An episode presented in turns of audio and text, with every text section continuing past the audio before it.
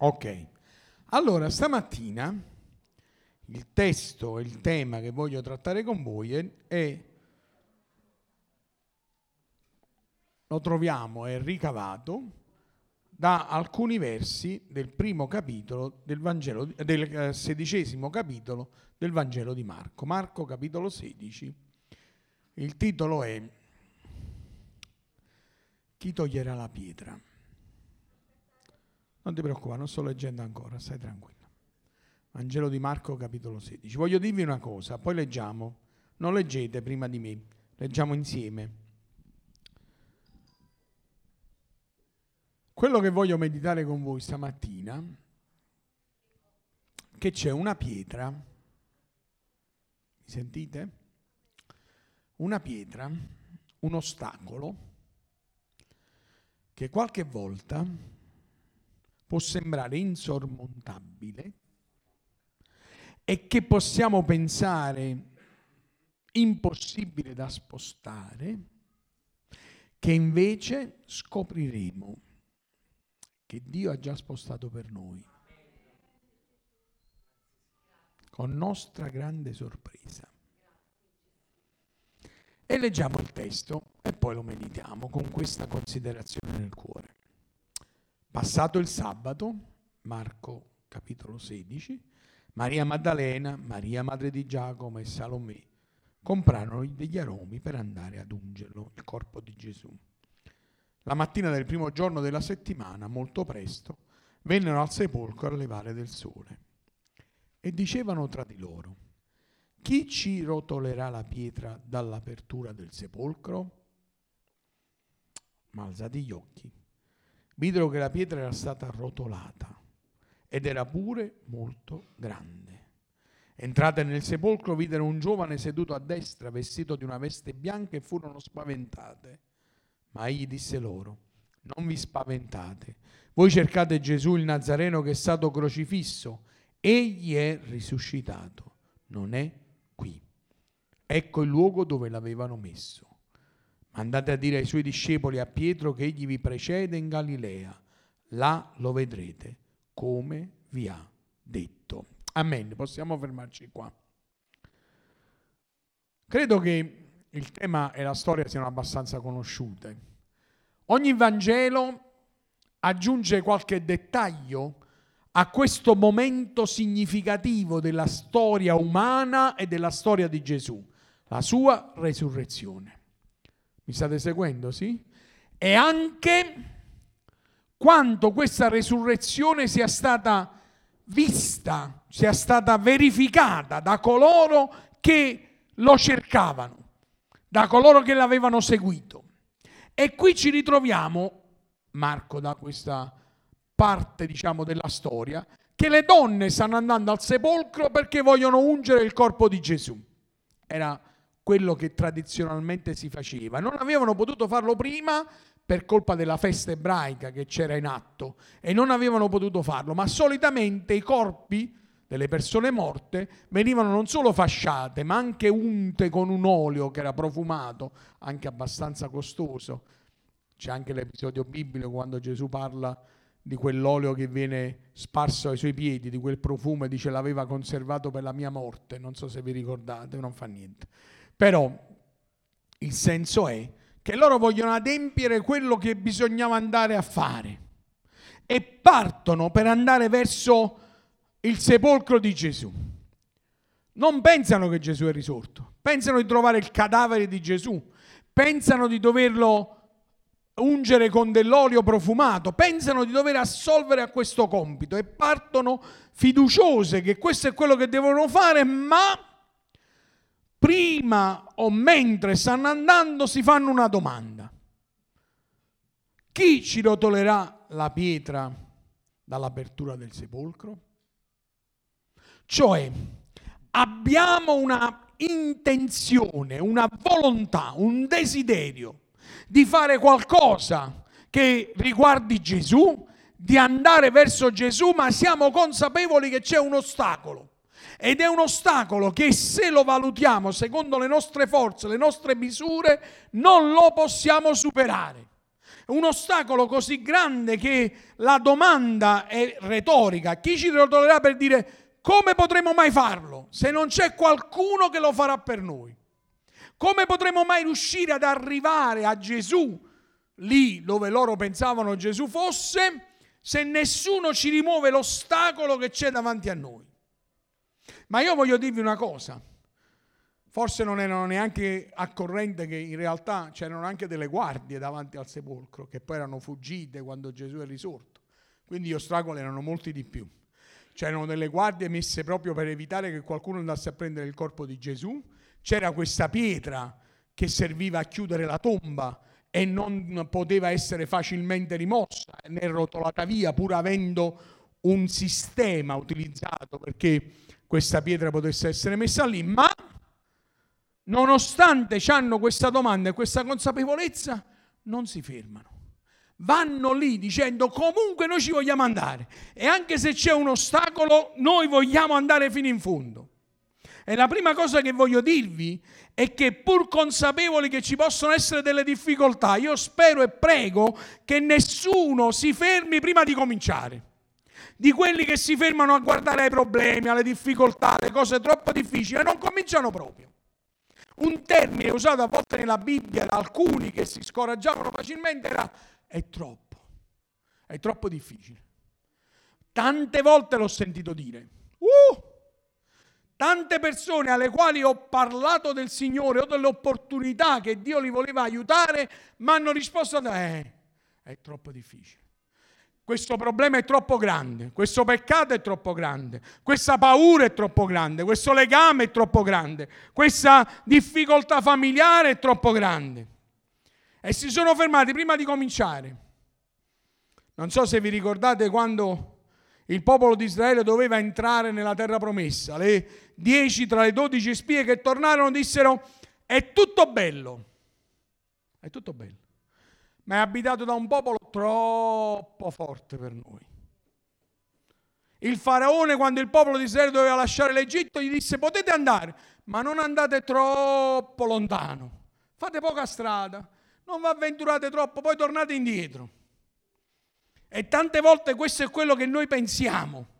È troppo difficile, è troppo pericoloso, è quasi impossibile. È una cosa che non si può fare, è inutile neanche tentare. Io ti voglio dire stamattina invece, se tu vuoi andare da Gesù, ricordati che il Signore stesso rimuoverà ogni ostacolo perché tu lo possa raggiungere. L'ostacolo più grande era che tu a Dio non ci potevi arrivare.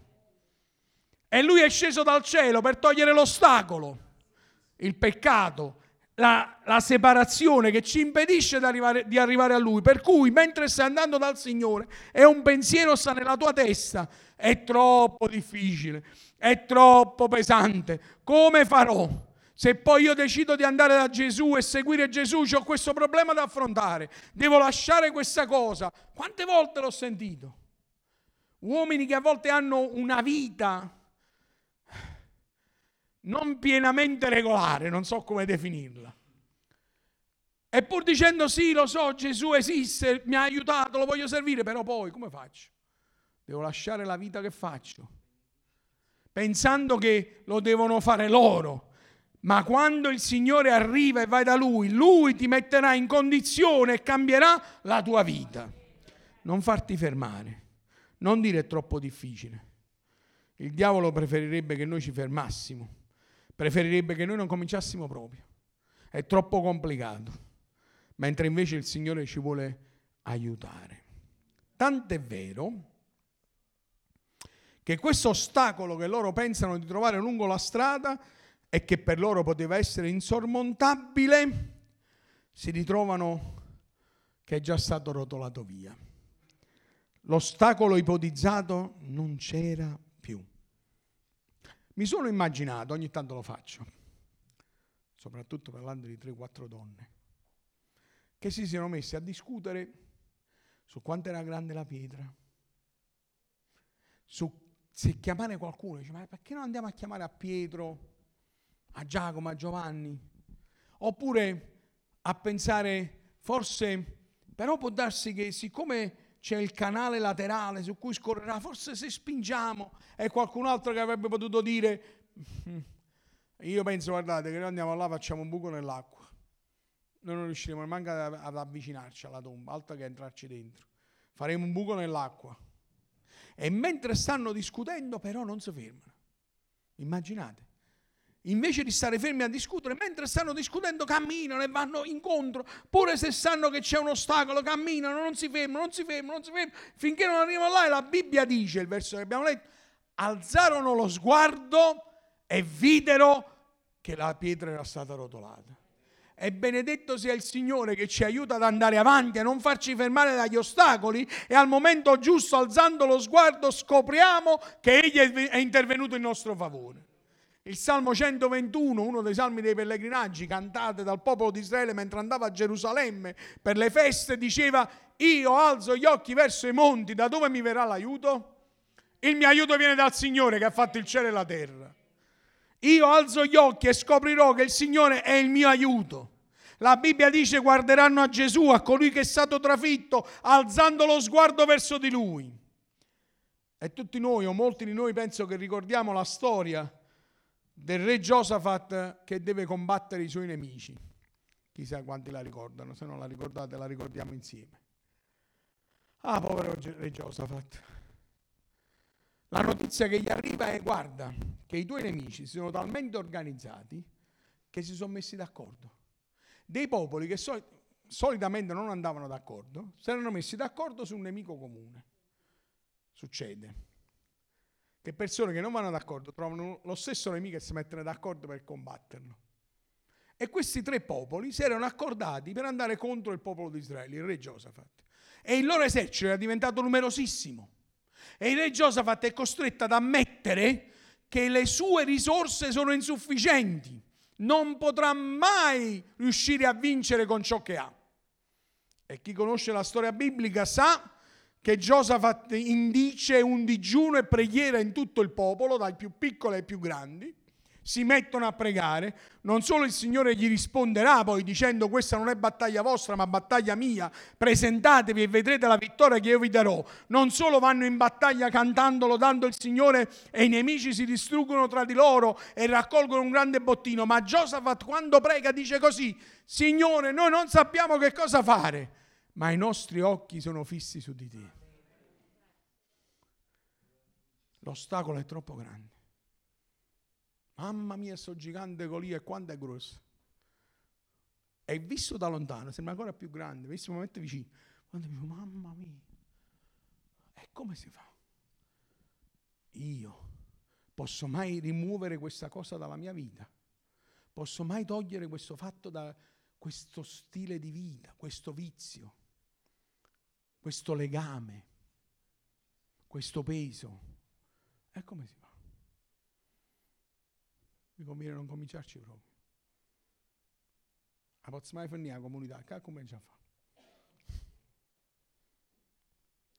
E invece passo dopo passo, nonostante la consapevolezza del peso che c'è davanti, dell'ostacolo, io vado avanti e al momento opportuno alzo lo sguardo e scoprirò che il Signore ha aperto la strada davanti a me.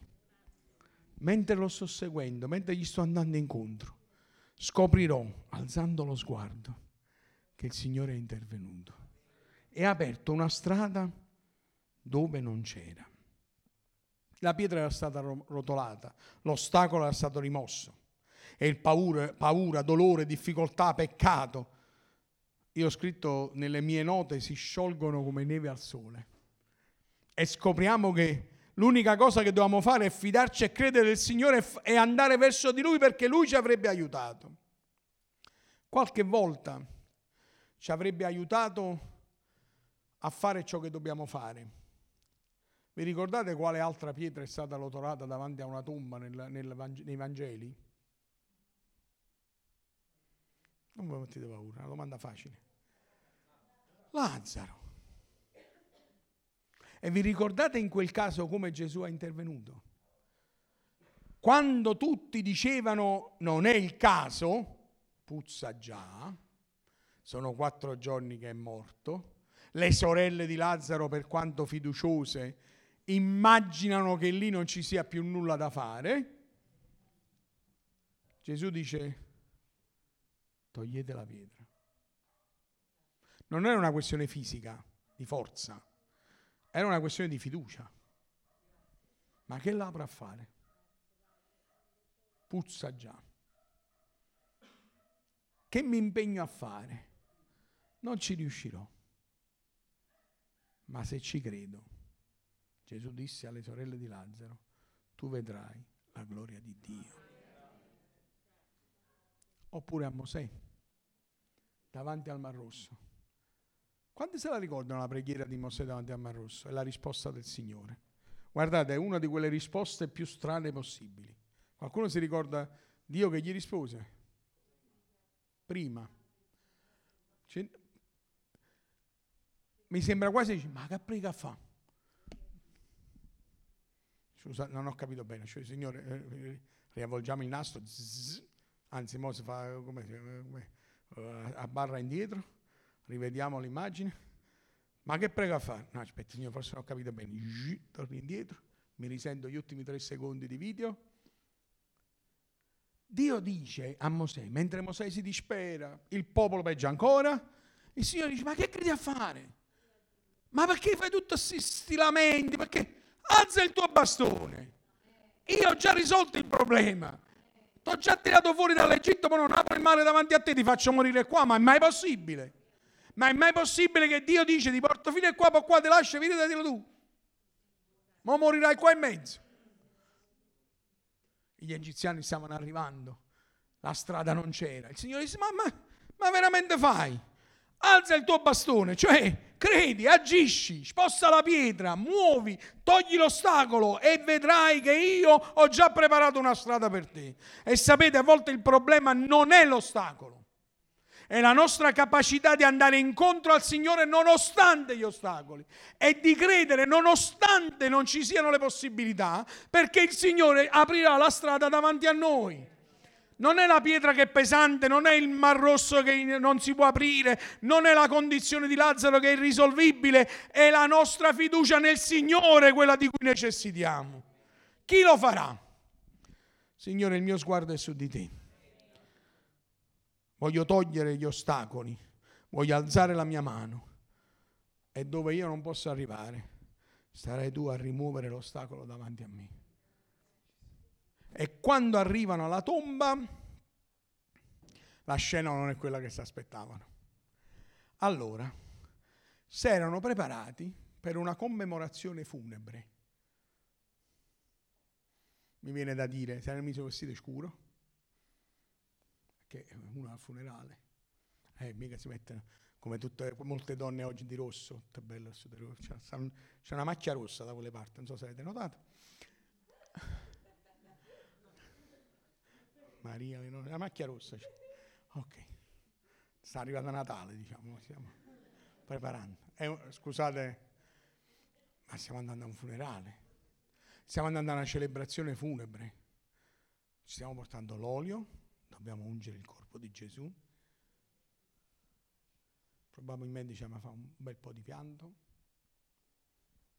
ci dovremo rammaricare i due discepoli sulla via del mare, noi speravamo in lui.